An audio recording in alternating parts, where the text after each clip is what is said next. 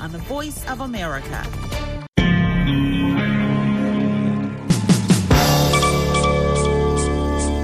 Hii ni idhaa ya Kiswahili ya Sauti Amerika, moja kwa moja kutoka hapa Washington DC, ikiwa sasa ni saa tatu za usiku, saa za Afrika Mashariki. Zifuatazo ni habari za dunia na msomaji wako ni mimi Harrison Kamau. Ushindani kati ya China na Marekani na migawanyiko kuhusu uongozi wa kanda unatishia kugubika mkutano wa viongozi wa visiwa ulioanza Jumanne katika mji wa Fiji huko Suva. Mkutano wa mwaka huu wa Pacific ni muhimu na unakuja baada ya kusitishwa kutokana na janga la korona na visiwa vya tropiki kupungukiwa muda wa kuchukua hatua za kukabiliana na mabadiliko ya hali ya hewa.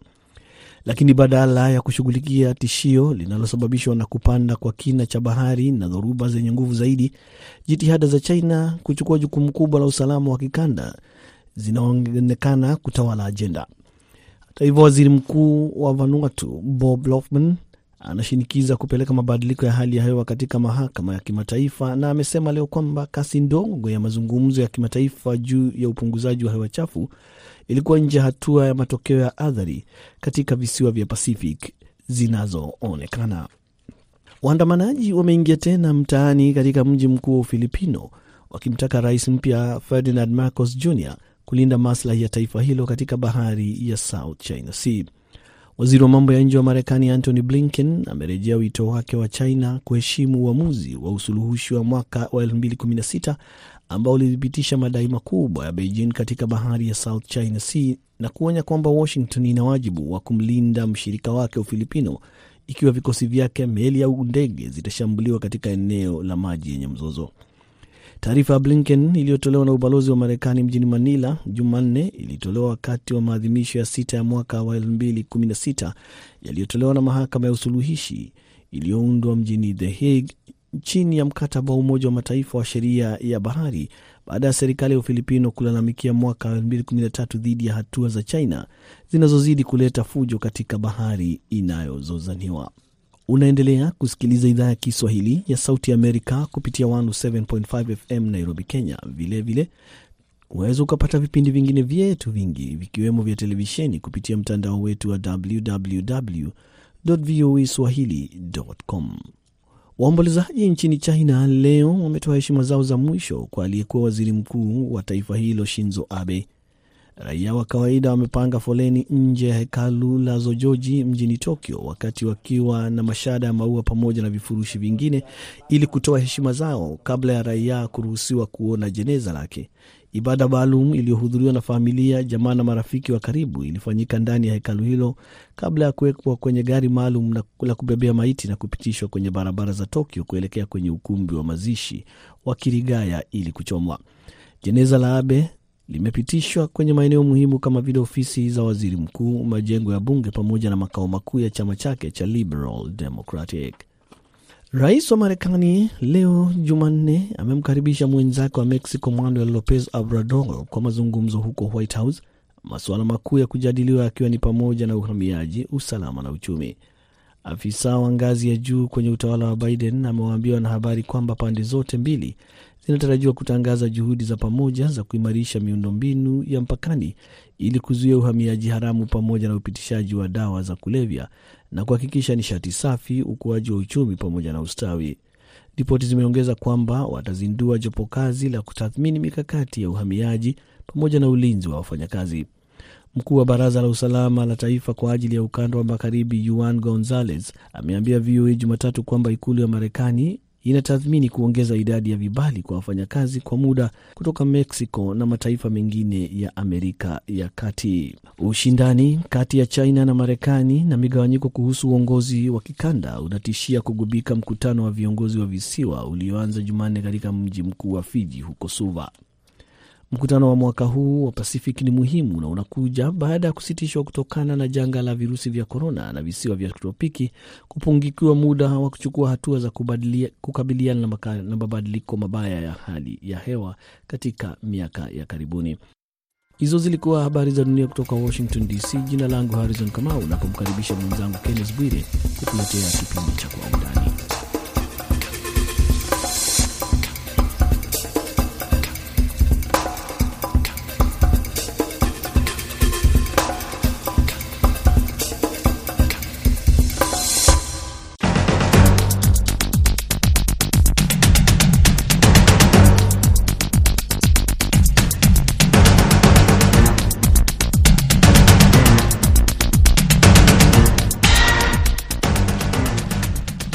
Undani tunaangazia masuala muhimu na kuyachambua na kuyafafanua kwa urahisi zaidi ya ilivyo Marekani Joe Biden kutembelea Mashariki ya Kati.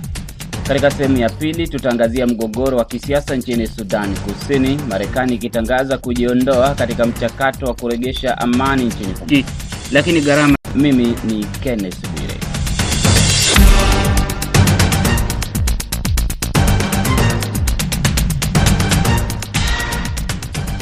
Siku chache baada ya rais wa Marekani Joe Biden kumaliza ziara yake Mashariki ya Kati, rais wa Russia Vladimir Putin amefunga safari hadi Tehran, ikiwa ni ishara ya kuimarisha uhusiano kati ya Iran na Russia tangu kuanza kwa vita nchini Ukraine. Putin anakutana na kiongozi wa juu zaidi nchini Iran, Ayatollah Al Khamenei, katika ziara yake ya kwanza nje ya Russia tangu alipovamia Ukraine kijeshi. Hii ni mara ya tano Putin anakutana na Khamenei ambaye aliingia madarakani mwaka 1989. Uhusiano kati ya Russia na Iran umeanza kuimarika licha ya kwamba nchi hizo mbili ni washindani mkubwa katika biashara ya mafuta kote duniani. Ziara ya Putin nchini Iran ni ya pili nje ya nchi tangu alipoanzisha vita dhidi ya Ukraine. Rais wa Marekani Joe Biden alikuwa Mashariki ya Kati wiki iliyopita. Kati ya ajenda kuu ya ziara yake ilikuwa kuhusu mpango wa silaha za nyuklia wa Iran. Putin atakutana pia na rais wa Uturuki Recep Tayyip Erdogan, ambao wote watakuwa wenyeji wa rais wa Iran Ibrahim Raisi. Kati ya yale ambayo yamewekwa wazi kwamba watazungumzia viongozi hao watatu ni kuhusu hali ya Syria ambapo Iran Russia na Uturuki wana wanajeshi. Russia na Iran wanaunga mkono rais wa Syria Bashar al-Assad dhidi ya mataifa magharibi ambayo yanataka aondolewe madarakani tangu vita vya Syria vilipoanza mwaka elfu mbili kumi na moja. Lakini wachambuzi wanasema kwamba mkutano huo utatoa fursa kwa Russia na Iran kuonyesha ushirikiano wao wa kijeshi na kiuchumi na kuonyesha mataifa ya magharibi kwamba hajatengwa. Russia na Iran ziliwekewa vikwazo vikali vya kiuchumi na nchi za magharibi. Profesa David Monda ni mhadhiri wa siasa katika chuo kikuu cha City New York. Anaona ziara ya Putin nchini Iran kama ujumbe kwa mataifa ya magharibi kwamba anajenga uhusiano na Iran ambayo ni adui wa Marekani tangu kutokea kwa mapinduzi ya mwaka elfu moja mia tisa sabini na tisa. Ni kujaribu kidiplomasia kumtafuta rafiki cha pili ni kujaribu kuonyesha Marekani na washirika wake ya kwamba Urusi ina ushawishi mkubwa um, kwa masuala ya kiusalama ya, ya kimataifa.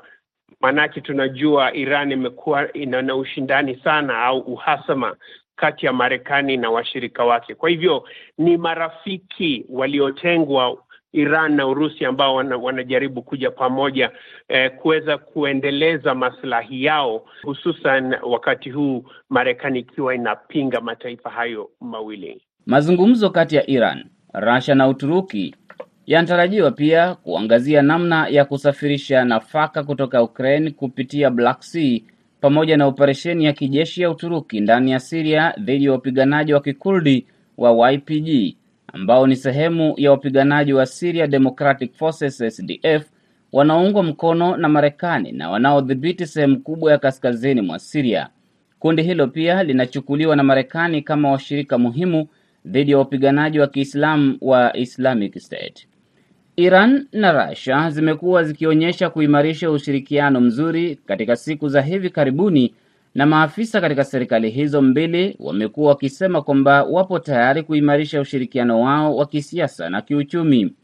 Putin yupo Iran baada ya ikulu ya Marekani White House kusema kwamba Tehran ilikuwa inajitayarisha kuiuzia Moscow ndege zisizokuwa na rubani na zenye silaha kwa ajili ya kujiimarisha zaidi katika vita vinavyoendelea Ukraine.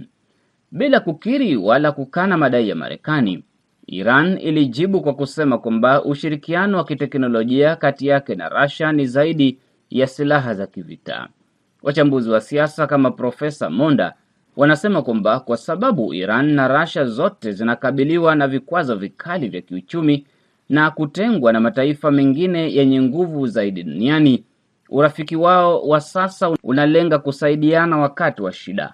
Iran imekuwa ikikabiliwa na vikwazo vya kiuchumi kwa muda wa miaka mingi sasa, na hivyo ushirikiano huo ni kutafuta namna Russia inaweza kuisaidia kuuza mafuta yake, huku Russia ikitafuta msaada kutoka kwa Iran namna ya kupata silaha. Nchi zote mbili zitakuwa zikitafuta namna ya kuuza rasilimali zake kwa kuhepa vikwazo. Mataifa haya mawili eh, wanazalisha ma, mafuta ghafi kwa wingi sana. Kwa hivyo pengine wakishirikiana pamoja pengine na Uchina hivi wanaweza kushawishi madola au mataifa mengine kwa masuala ya kiuchumi. Kule Mashariki ya Kati tunajua kuna mbarika kwenye taifa la Syria.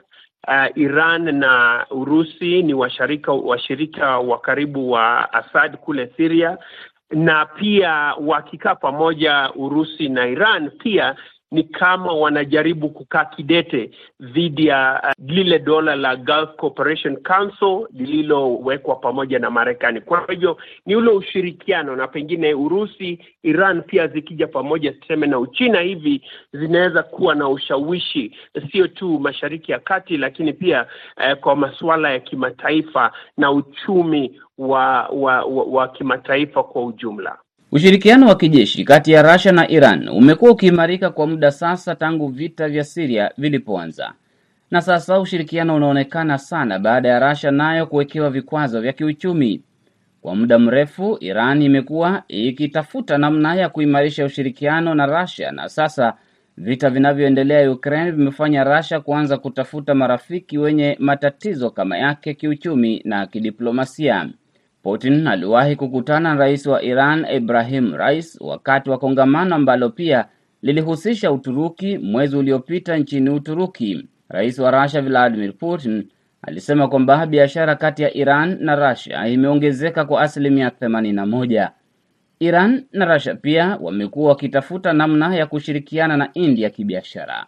Licha ya urafiki unaotafutwa Nchi hizo mbili ni washindani wakubwa katika soko la mafuta ambalo ndiyo tegemeo kubwa kwa uchumi wa kila nchi. Russia imenufaika sana kwa kupunguza soko la Iran la mafuta na Iran inahisi kwamba ushindani wa Russia sio mzuri.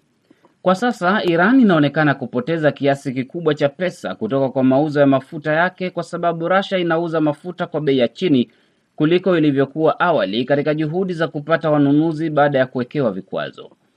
Mnamo mwezi Juni, shirika la habari la Iran linalochapisha habari kuhusu wafanyakazi nchini humo ILNA liliripoti kwamba kiwango cha mafuta yanayouzwa na Iran kimepungua kutoka tani 1430 hadi tani 1330. Gazeti la Sharg nchini Iran liliripoti mnamo mwezi Mei kwamba China na Korea Kusini ambao ni wanunuzi wa bidhaa zingine kama chuma kutoka Iran pia wamehamia Russia baada ya bei kushuka. Hivyo Iran inapata hasara katika kila sekta huku vikwazo vikiendelea kuiumiza.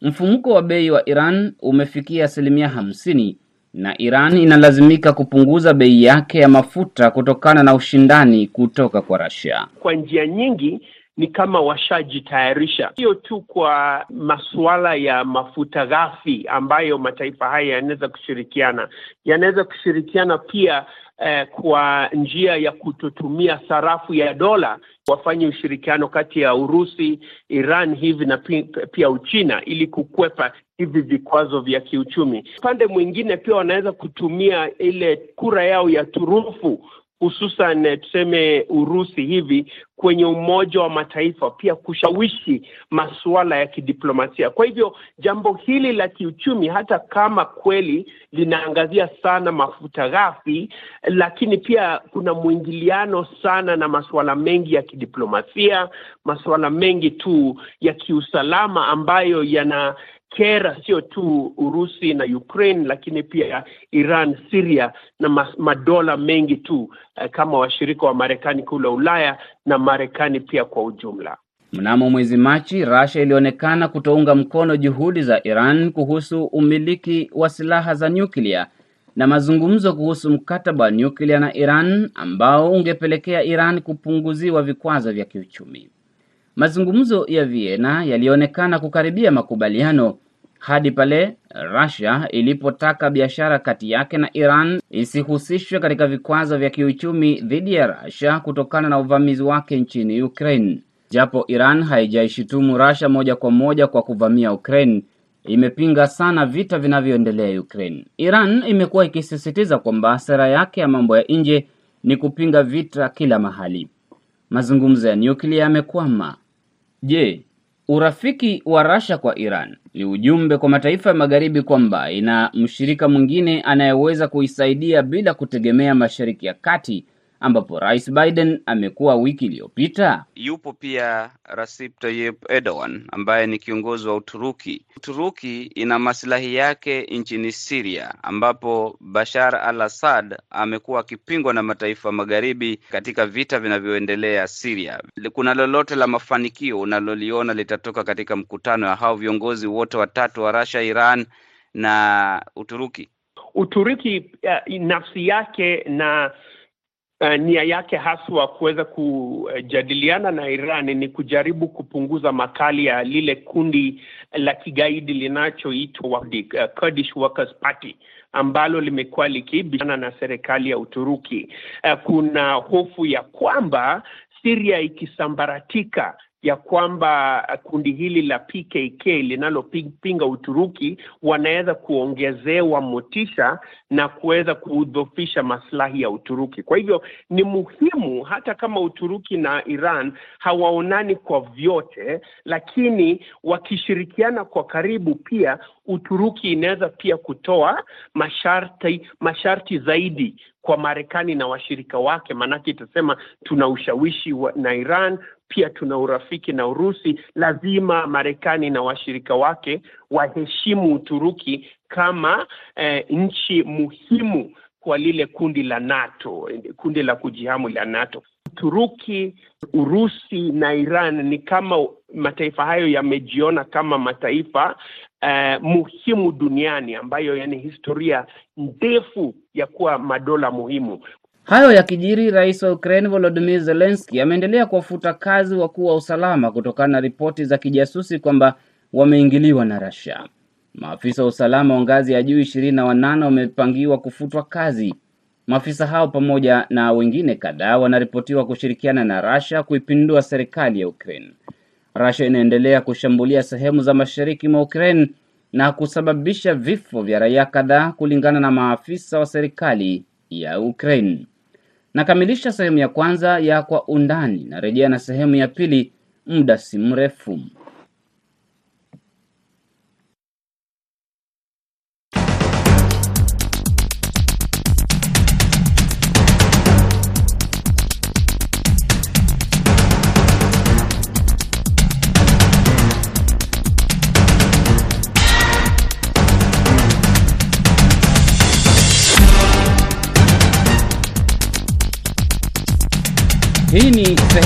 Ya Kwa Undani kutoka Sauti Amerika, VOA. Mimi ni Kenneth.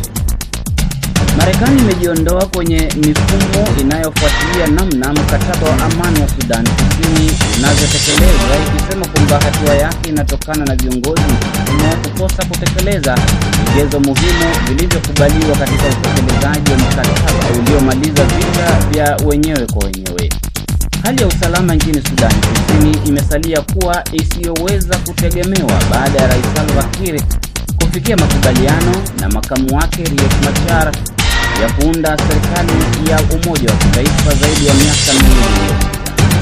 Mkataba huo ulifikiwa baada ya mapigano ya wenyewe kwa wenyewe yaliyosababisha vifo vya karibu watu elfu mia nne kati ya mwaka 2013 na 2018.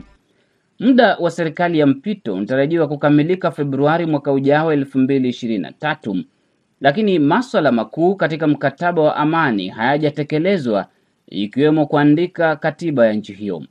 Marekani imesema kwamba hakuna nia ya kutekeleza makubaliano hayo kutoka kwa wahusika inayoonekana.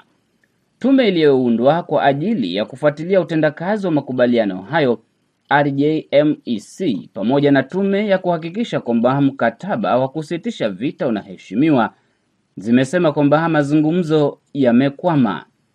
Rais Salva Kiir na makamu wake Riek Machar hawasikilizani. na wanaonekana kutokuwa tayari kutekeleza yale waliokubaliana. Hakuna dalili kutoka kwa viongozi hao kwamba wapo tayari kuheshimu mkataba. Taarifa ya wizara ya mambo ya nje ya Marekani imesema kwamba viongozi hao hawajaunda jeshi la pamoja walivyoahidi wala kuweka mikakati namna ya kulinda raia na mali yao. Profesa Hezron Mugambi, mchambuzi wa diplomasia na uhusiano wa kimataifa, anasema Sudan Kusini imo katika hatari kubwa sana ya kuingia tena kwenye mapigano. Tatizo kubwa katika Sudan Kusini ni kwamba kumetokea na vigogo na ambao nitawaita pia magenge ya watu ambao wameteka nyara ile nchi na wanatumia rasilimali zake kwa masuala na matakwa ya kibinafsi. Na wamefaidi tu uh, wakati huu wote ambapo serikali haiko imara, mifumo haipo, na ndio sababu unaona kwamba hata wakati mkataba umewekwa na kufikia viwango vya kusema kwamba eh, kufikia muda huu makataa yakatolewa, tutafanya haya, kwa mfano kuwepo na serikali ambayo ni ya kitaifa, kuwepo na eh, mageuzi katika uh, sheria ili eh, tuweze kufikia labda uchaguzi mwaka elfu mbili na ishirini na tatu mwaka mwaka, mwaka ujao kwa mfano, imekuwa ni vigumu, haisongi kabisa kwa sababu ya magenge hayo na watu ambao wanafaidi kutokana na sitofahamu na kutokuwepo mifumo katika nchi ya Sudan Kusini. Wizara ya mambo ya nje ya Marekani imesema kwamba Sudani Kusini haina nia ya kuunga mkono mchakato wa kurejesha amani nchini humo na hakuna nia ya kisiasa kufanya hivyo. Marekani hata hivyo itaendelea kusaidia watu wa Sudani Kusini kupitia kwa msaada inayotoa kila mwaka wa dola bilioni moja. Msaada huo huwa unasaidia juhudi za amani kupitia kwa jeshi la Umoja wa Mataifa UNMISS pamoja na mashirika mengine ya kutoa msaada wa kibinadamu. Muungano wa jeshi la Umoja wa Mataifa nchini Sudani Kusini, UNMISS, ni mojawapo ya muungano wenye gharama ya juu zaidi duniani. Mkataba wa jeshi la Umoja wa Mataifa nchini Sudani Kusini uliongezewa muda wa mwaka mmoja kuanzia mwezi Machi mwaka huu. Umoja wa Mataifa umekuwa ukikosoa utawala wa Sudani Kusini na kuishitumu kwa kile kimetajwa kama kuchangia kuchochea mapigano nchini humo kwa kukandamiza uhuru wa kisiasa na kutumia vibaya mali za umma. Serikali ya Rais Salva Kiir vilevile imeshutumiwa kwa ukandamizaji wa haki za kibinadamu, uhalifu wa kivita kuhusiana na mashambulizi mabaya yaliyotokea kusini magharibi mwa nchi hiyo mwaka uliopita. Inakuwa ni vigumu kufikia mkataba huu na kuwepo na utulivu, kwa sababu iwapo mifumo sasa itatokea na itawekwa kulingana na mkataba, wale ambao wanafaidi kutokana na kutokuwepo na mifumo hiyo ndio ambao watakosa kufaidi. Kwa mfano, moja ya, ya matokeo ya uchunguzi ambao umefanywa ni kwamba pesa ambazo zinapatikana kutokana na, na petroli haziandikishwi katika mfumo wa kifedha nchini Sudan Kusini. Wale ambao wafaidi ni magenge haya na madalali ambao wanapata na kutumia hela hizo kwanza kabisa kupeleka nje ya nchi na kujifaidi wenyewe. Kwa hivyo ukitokea na mfumo ambao ni wa kifedha ambao utahakikisha kwamba hela zinazopatikana kutokana na na, na, na utoaji huu wa, wa mafuta zitakwenda kwa serikali kuu na zitaandikishwa katika mfumo wa kifedha wa nchi hii, basi wale watakuwa hawajafaidi. Sudani Kusini ni mojawapo ya nchi maskini zaidi duniani licha ya kuwa na utajiri mkubwa wa mafuta. Kando na vita vya wenyewe kwa wenyewe, nchi hiyo vile vile inakabiliwa na ukosefu mkubwa wa chakula, kukumbwa na majanga asili na migogoro ya kisiasa tangu ilipopata uhuru mwaka elfu mbili ishirini na moja. Kulingana na mkataba wa mwezi Septemba mwaka elfu mbili kumi na nane, uchaguzi umepangiwa kufanyika mwaka elfu mbili ishirini na tatu. Mnamo mwezi Machi mwaka huu, waziri wa habari wa Sudani Kusini Michael Makuei aliambia shirika la habari la Sudan Tribute kwamba ni lazima uchaguzi mkuu ufanyike mwaka ujao, hata kama Rais Kiir na makamu wake Machar hawatakubaliana kuhusu maswala yenye utata kwenye mkataba wa amani wa mwaka elfu mbili kumi na nane. Makuei alisema kwamba watu wa Sudani Kusini walikuwa wamechoka na ugomvi ulio serikalini na viongozi kushindwa kutekeleza mkataba wa amani. Aliongezea kwamba lazima uchaguzi utafanyika hata kama viongozi watakuwa hawajakubaliana, akisisitiza kwamba wapiga kura wa Sudani Kusini ndio watakaoamua mustakabali wa nchi yao kupitia kwa uchaguzi. Lakini Profesa Mugambe anasema kwamba ni vigumu kwa uchaguzi kufanyika katika mazingira ya sasa, akisisitiza kwamba haiwezekani kabisa. Kumbuka Bwire, hakuna muundo msingi ambao utawezesha uchaguzi wa huru na haki katika nchi hii. Mwanzo, hakuna serikali kwa kijumla, ukiangalia, kwa sababu hakuna jeshi ambalo litasimamia usalama wakati wa uchaguzi. Hakuna tume, uchaguzi wa tume au uteuzi wa wale ambao watasimamia tume utatokea vipi ikiwa watu hawana umoja? Tatu, bado watu wanaishi, jumuiya ya watu kawaida wanaishi katika hofu. Sasa watajitokeza vipi kuwapigia kura watu ikiwa kwa sasa wana hofu? Nne, usalama katika nchi hii bado umedorora na wananchi wa kawaida wanafanya shughuli zao wakiwa na wasiwasi.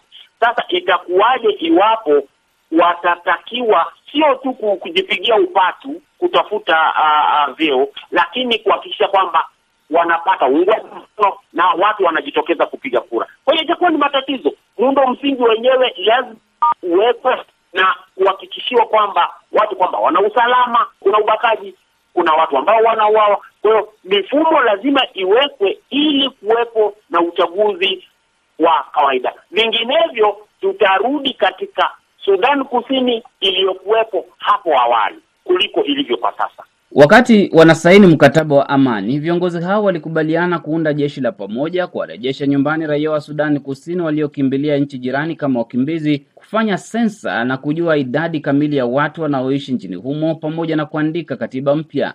Sheria inayosimamia vyama vya kisiasa ya mwaka elfu mbili kumi na mbili inahitaji kufanyiwa marekebisho na bunge, ndipo usajili wa vyama vya kisiasa ufanyike. Mapigano ya kijamii yameripotiwa katika sehemu mbalimbali katika siku za hivi karibuni, hasa katika maeneo ya Tonj katika jimbo la Warap ambapo ni nyumbani kwa Rais Salva Kiir.